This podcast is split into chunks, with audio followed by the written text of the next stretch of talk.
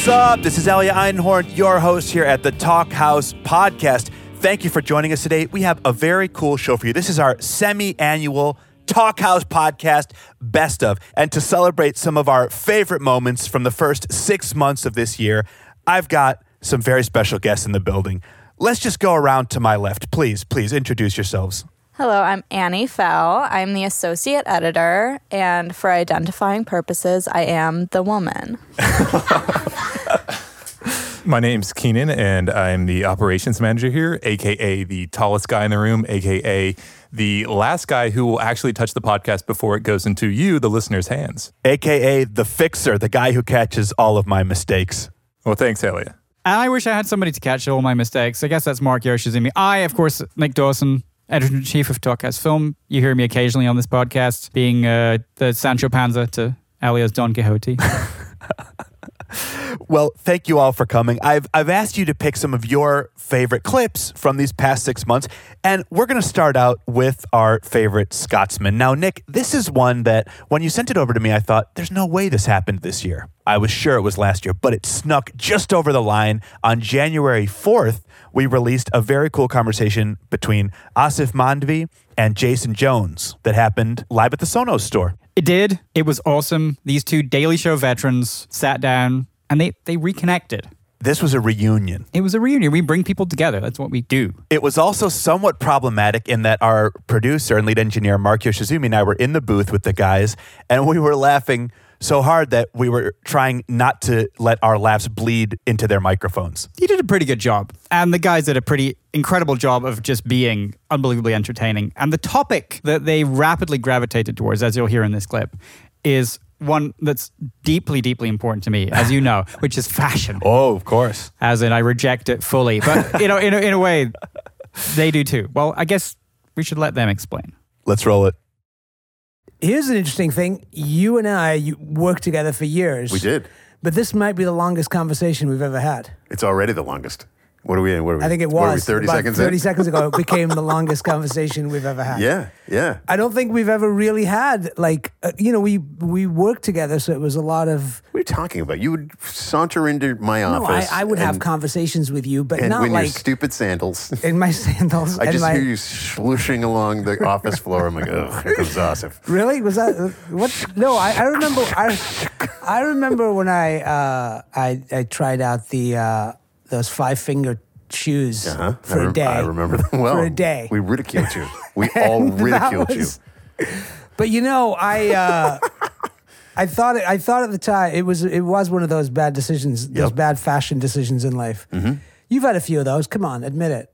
What is your worst fashion decision? Uh, an open back vest. Really? Yeah. Like how does that even work? Like, it's like, a crisscross at the top, but it's all open in the back. it's just awful. Awful. when did you wear that? Uh, it- like right after college, I bought it. and I was like, "This is cool." Yeah. no, no, it's not That- cool. There's that- nothing cool about I that. can't. It's it's hard for me to even picture An open back vest. That because do you? Are It you came. It came. It was all. It would look like a vest in the front. Yeah. And it was all open in the back. I feel, and I don't know this for a fact. I've Yeah. no, I've not verified this. You might have a hairy back. Uh, I don't actually. You don't. No. Oh, so then that's all right. That you, you know, I mean, I this wore a shirt underneath it. Oh, see, I was imagining. What's the I, skin? oh, I was imagining it was just like you. was I going to S and M clubs? No. that's how I pictured it, It for some reason. it was I just know. bad Wait, it's almost worse to wear a shirt under I know. like that. That's Like, what you said. What was my worst fashion choice? I said Yeah, that was it was an open back vest. It would have been bad just to wear it without a shirt, but then now with a shirt, I, I see like, oh, it's it's really it's horrible. Yeah, and then I and but I didn't give up on it.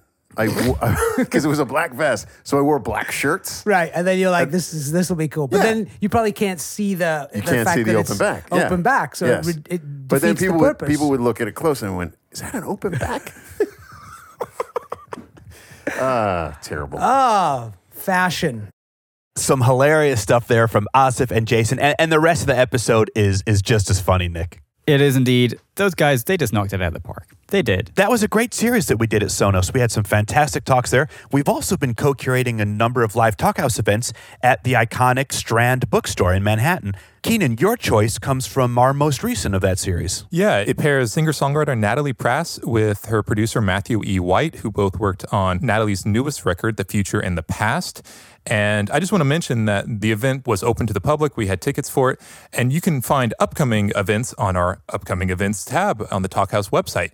And speaking of upcoming events, actually, there is a DJ night, Too Many Man. Elia, you can talk more about this. Definitely. Savages' Fay Milton has a fantastic DJ night over in London, as you mentioned, Too Many Man. And we are bringing it to Brooklyn for the very first time. So that's up on the events page. You can buy tickets ahead of time. It's happening at the Brooklyn Bazaar. Cool. Now, in the upcoming clip, we're going to hear how the 2016 presidential election had a huge influence on Natalie Prass's record. Let's roll a clip. Writing political songs is hard. Why don't you talk about that, actually? yeah. You can talk about how hard it is. It is really hard because how do you talk about these things in a way that's not too on the nose or could come off like a little I don't know, just you don't you don't want to alienate any, anybody, I guess, or it's like how do we talk about this like really difficult giant broken issue in like 3 minutes and have it be singable and danceable. It's actually a lot harder than it sounds. But my favorite artist to ever make political music is Stevie Wonder. I feel like he's just the best at it. And um, he was my, I kind of just always kept him in mind with how kind he is with his approach to writing um, political music and how inclusive and just compassionate he is towards humanity just in general. And that's how I wanted to approach writing the new songs. And I can still remember sitting in the room live, hearing that, and immediately typing that into the notes section on my phone. Funny Yes. enough. I mean, a little bit of a look behind the scenes um, for our listeners. I, I do some of the promotional content for the podcast. And so that includes what we call these audiograms, these little like video snippets where you hear like a little 30 second uh, clip, much like what you just heard. Specifically designed for Instagram. Yeah, funny enough, if you're not following us on Instagram at Talkhouse, there you go. These two clips, actually the uh, Natalie Prass one and the upcoming one, uh, were both supposed to be an audiogram story, but the little software we use that auto transcribes, it just wouldn't do it for the life of me. It- like I spent hours trying to get this to work. And these are the only two you've ever had problems with, The- right? The only two, funny enough. Now, here's the interesting thing about these next two clips. They come from the same talk, and both you, Keenan, and, and Annie pulled clips from this as one of your favorite episodes. Annie, tell me a little bit about this.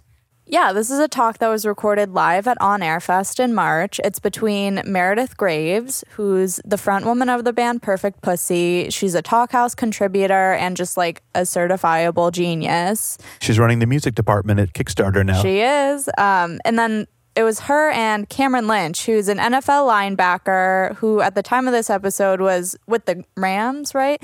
Um, and he was interning at the Players Tribune, which is basically like Talkhouse for sports. right. The Players Tribune has huge athletes writing about their experiences in the way that we have musicians over at the Talkhouse. Exactly. And so we reached out to them when On Air Fest asked us to curate a talk, and we said, "Look, we love what you're doing. You love what we're doing. Let's work together on this." It was very cool. Very cool. And I mean, they got together and they talked about dealing with failure, which is something that you're going to hear in the clip. Um, and it's something that we've covered in music a lot on the Talkhouse end. And I'm so ignorant about sports. So it was really cool to hear it from a totally different perspective. And I mean, they're both just such smart and funny people. I'd listen to them talk about literally anything. Should we roll it? Let's do it. in corporate America, you probably would get some of the best workers through these athletes because of the high pressure and the high intensity that we uh, that we go through. So, you know, we are diverse and we're very professional, and um, uh, we're very much just like everyone else, just at a you know a different level. So. And where music and sports intersect, I think uh, what you just said is really wonderful. Like, if what you want is someone to go at things with precision, if what you want is for someone to see something through, I can foresee an athlete being a, a great person for that job. And also, just to the point of like, if you're going to criticize what somebody does, you better be able to do it better. In a lot of cases, and that's how I felt when a couple weeks ago everyone was going off on Fergie for donging up the national anthem so badly. It's like, can you do better? Yeah. Can, not- do you know what it's like to actually like? Because you're just on the listening end of that, and you're like, this does not sound good to me, an average person who cannot sing to save my life. It's like, have you ever sung in an outdoor stadium situation where you are experiencing the Doppler effect of your own voice coming back at you in a different key because of the stadium monitors and having it echo at you live? You're just singing the national anthem, ostensibly to some the most important song that we have, and it's impossible to hear yourself. And all- Wow. all you hear is like a yodeling echo. Yeah. So it's that kind of thing of like, like you don't know the number of skills it takes to do the thing that you see someone do on TV, whether they're making a tackle or whether they're interviewing Migos or whether they're singing the national anthem. Yeah. People don't know the number of skills that go into what looks what the end result looks like. Right. So when you go through something like that, right? So like like Fergie, like how do you how do you bounce back or how do you you know mentally go through that that mockery, right? Like you're a professional and you know like let's say Odell Beckham, like he messes up, right? Like you're a professional at your craft, like. If he messes up and he gets mocked, you know, he goes through a mental um, recovery, essentially. How do you go through that mentally, and how did you go through that? Ooh, the mental recovery from dinging up a performance real bad. I mean, to to a point, it's cold comfort, but cold comfort is like cold pizza. Sometimes it's better than Yeah, the first time it gets around to you. It's uh, it's that sometimes you really do just have to sort of steel yourself, give yourself a good squeeze, and say, well, of all of the, I still did better than all of the people making fun of me would have. Which you know, it's it's never great to compare yourself to other people, but just to say, you know even when people perceive me as having lost, I tried, which means I won in some context. Right, It's right. like I, I won because I had an experience that other people will never get to have. Mm, yeah. It's about, for me, I mean, to get really existential with it, whether it's in terms of publishing a piece that you think is going to bang and then it doesn't hit, or Mm-hmm. you you publish something and it scans to other people as potentially being off, or other people are just picking on you on the internet, or you made a bad play, or you donged up the national anthem in front of millions of viewers. Regardless of what happens, it's crucial to sit back and remember at the end of the day and not to employ like a cliche that's bound for a Pinterest meme, but like we are the composite of immeasurable eons of carbon that's drifted back down to the surface of this planet. We're an inexplicable consciousness piloting a skeleton wrapped in heavily cured meat. Like, we all die. Ooh. So like when, when when you fuck up, Yeah. when you fuck up, please just remember that like at any point your brain could short and you could pee your pants. You know, Yeah. things could always be worse. You are an unpredictable consciousness driving a meat-covered skeleton. like, Fergie can sing the national anthem really bad, Yeah. and it doesn't change the fact that you never decide the hour of your own death. Like you Yeah. can get very existential with it, and sometimes that is it's all you get. Wow, at wow. the end of like dicking something up. Yeah. Wow. Gang, I would have to say Meredith earned a fucking mic drop there. Definitely. She's, Oh my God. she's a prodigious speaker. She's brilliant. Now, she mentioned in that clip being bullied online. Nick, we're going back across the table to you. That happens to come up in the piece you picked as well. Yeah, this is an exclusive. This is a never ran. Yeah, this is just a little nugget from our Adam Goldberg, Steven Drozd podcast from a couple months ago. For those of you living under a rock, Steven Drozd, he of the Flaming Lips. And Adam Goldberg, of course, the actor, photographer, musician, multi hyphenate, triple threat, quadruple, double scoops, triple chalk Sunday. He's a dangerous man. He's a dangerous, dangerous man. And here he talks about kind of dangerous stuff because he and, and Steven Drozd were talking about the name that he came up with for his band, the, the Goldberg Sisters, which was not popular with his wife, but that led into a discussion about this potential project that he was going to have with some even more dangerous people than Mrs. Goldberg. Should we roll it? Let's roll it. You know, Roxanne was Roxanne was mad at me about it. Why's that? Well, okay. I mean, I, this is gonna. This is I'm, I'm More so- alt right hate mail or something because it's Goldberg and sisters. Oh Women no, no. I mean, I could, you want to get into the alt right hate mail? we- Let's. I mean, we can obviously go down that road. We'll be here for fucking ever. Um, yeah, I can't believe but- you really actually have to deal with that. It seems like. I mean, yeah. I mean, I told you I was. I, I didn't I mention that I was going to start this podcast where I interview my Nazi trolls on Twitter. You yes yes I, yeah, but I just haven't gotten around to it because, like, I, you know, am moving and have a kid and a record and a job and don't like like the first thing I want to do when I come home isn't necessarily call a Nazi. Um, Well, that but- seems like that would be exhausting and a, and a strain on your just day to day life. It would do, but I'm glad that, that we heard about this upcoming podcast, and I hope he does do it because I, it, it I think that's going to be a tremendous. series. Yeah. Yeah. Adam Goldberg meets the Nazis. This has a nice ring to it. I'll tell you, it had a nice ring to it, Nick. You telling me that Guillermo del Toro and William Friedkin were coming on the fucking podcast. Yeah, that was a happy day, and it was a very happy day when we recorded it as well. They spoke for for two hours plus. They rocked my world. This taping happened just after Del Toro's huge wins at the Oscars. Yeah, and just after Friedkin had put on a, a- Three Stooges sweatshirt, so you know it's like it was a big time for both of them. Now you know how much I like talking about the apocalypse. I know, Nick, you're obsessed. So uh, you know, alt right trolls, environmental disaster, everything is a sign, and it's just nice not to be alone because these guys got into this subject, and it's always fascinating hearing them talk. But this was for me one of the real highlights. You texted me. Yeah. Out of the blue, you sent me an email Mm-hmm.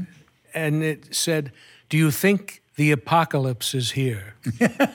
and it took me weeks to frame a response to you because I hadn't thought about it. yes. And I'm thinking, what does he mean? And I, uh, but I thought rather than ask you what you meant, I would just stop and think about current events. And I thought, you know, then when you got nominated, I think I, I wrote back to you, not yet. Not yet. no, you know what happens? What happens to uh, it happens with every generation. I mean, the quote unquote end of the world has come so many times in a social way, where uh, people say 1901, end of the world, turn of the century, turn of the century panics. Happened in the Middle Ages, happens with the advent of a comet in the sky, you know, so many times. But uh, obviously, in our lifetimes, I mean, the world ends with each of us.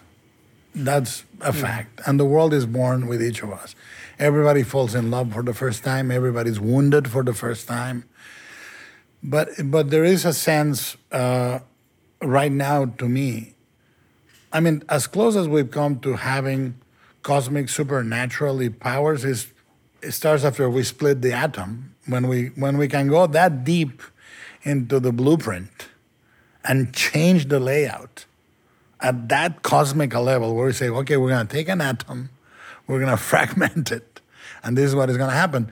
There has never been the marriage of power and emotion socially at a, such an excitable level as it is today. I do believe that scientifically we are a little past the cliff of ecological disaster. I mean, we're in it.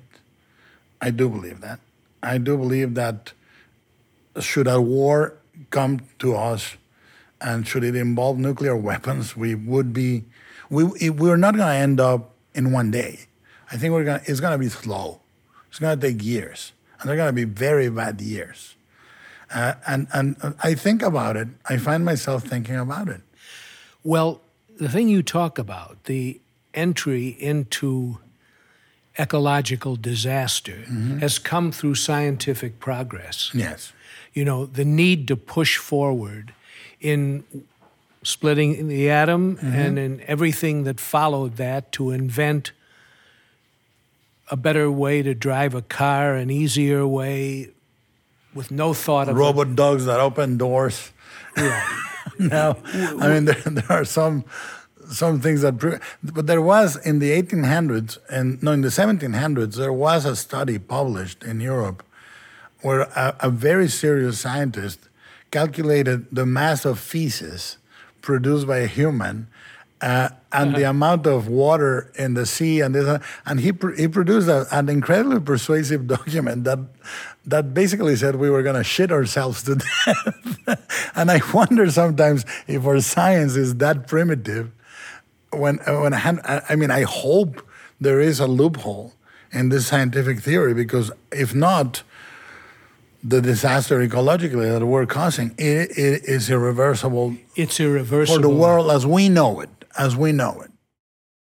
A very powerful conversation. Thankfully, one that is not all about the apocalypse as much as you, Nick Dawson, would have liked I it would to have be. liked that, but it's pretty incredible anyway. It is. This was a rare Talkhouse double feature. This talk ran across two two distinct episodes, and we partnered with Vanity Fair for it. There was a lot of fun, and and talking of fun, can I use fun as a segue? Can I? Let's get into Can some I? fun.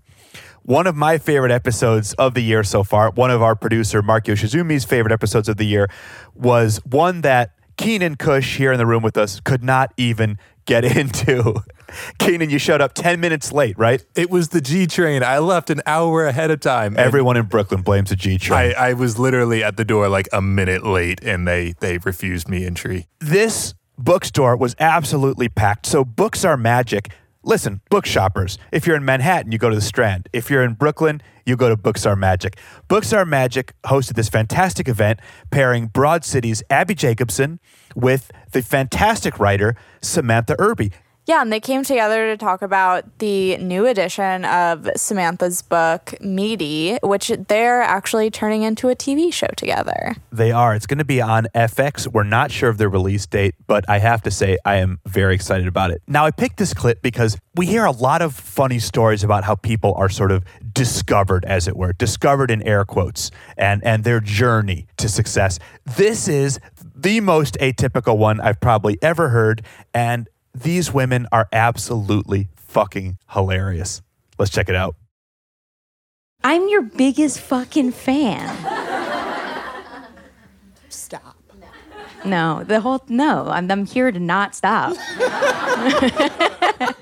um, okay. Can you so- ask me some serious questions, please? Oh, they're coming. About my process, maybe. Or... You know, I already you said that because I told you I was gonna ask you that shit. Okay.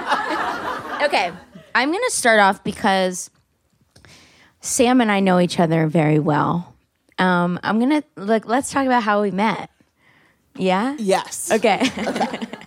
okay. So just to give you guys a, like a like how we met. So Janeane Garofalo did like came on Broad City to do a role season one. And weirdly to thank us, which was like, why are you thanking us? You're doing our show. You're like, you know, um, she gave me and Ilana the original meaty.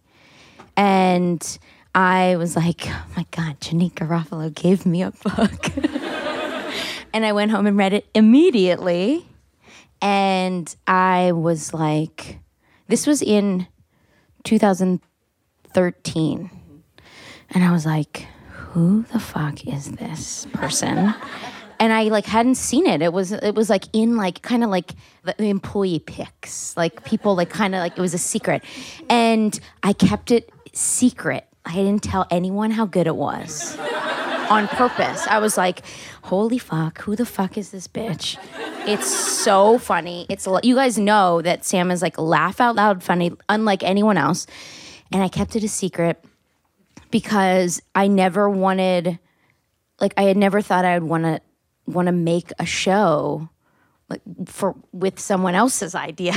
but I read this book and I was like this has to be a TV show. And I emailed Sam. I like found her online through her blog and I emailed her and I was like, "Hey dude, uh so vaguely, right? I didn't say anything. So I get this email that's like from a regular person's Gmail. So I didn't think it could be like from a celebrity.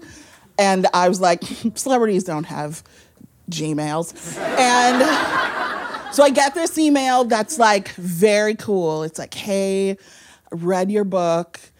If you're ever in New York, want to have I want to have coffee and like talk to you Yeah, that's how I roll. about yeah. I just want to have coffee and talk to you. So I was like, I have an idea. Uh huh. Yeah. Yeah. So uh, eight months later, I wrote back. and was like, oh, sure, yeah. If I'm ever in New York, we'll get a coffee. And then I was like, You wrote something about green juice. You're like coffee or green juice, and I was like, because I thought that was like a real New York thing to say. Because like I'm from the Midwest where we just eat potatoes for every meal. So I was like, we could get a green juice if I'm ever in New York. And then sent it and was like, I'm never gonna hear back from that person. And then I was like, okay, I'll be more specific. And and I she like basically made me be like, "Hey, my name is Abbi. I have this show. I I want to pitch you an idea about working together." And then I went to Chicago and like made you take me to your favorite breakfast place. Yes. I made Um, her come to Chicago. I was like, if you're really on TV, see you in the Delta terminal because I'm not coming to New York. You can come to me. So I did. I fucking did. Um, yeah. Yeah. And, then we had breakfast and it was great. And she talked to me about doing a TV show. And the first thing I said was like, Do I have to be on it? And she was like, No. And I was like, Great, I'm in. Let's do it. Yeah. And you that don't was have it. to be on it. So it took like a year for us to get together. Yeah. But then when we did, a it little was bit like- more than a year. It was. I really don't believe shit until shit happens. you Listen, know? I also sometimes the longer things go on, the better they are. The longer they take. playing hard to get works. Apply that to every part of your life. I get Play hard to get. Yeah. And like someone will give you a TV show.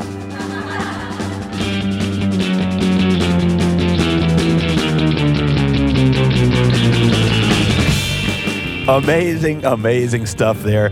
The whole podcast is absolutely hilarious. I cannot recommend that episode highly enough, listeners. That is our last clip of this semi annual best of. But guess what? We have lots of podcasts you can check out. You can find the podcast on iTunes and Stitcher or wherever you get your podcasts. And you can smash that subscribe. Smash that button. You can also find Talkhouse on Facebook, Twitter, and Instagram. Smash those buttons.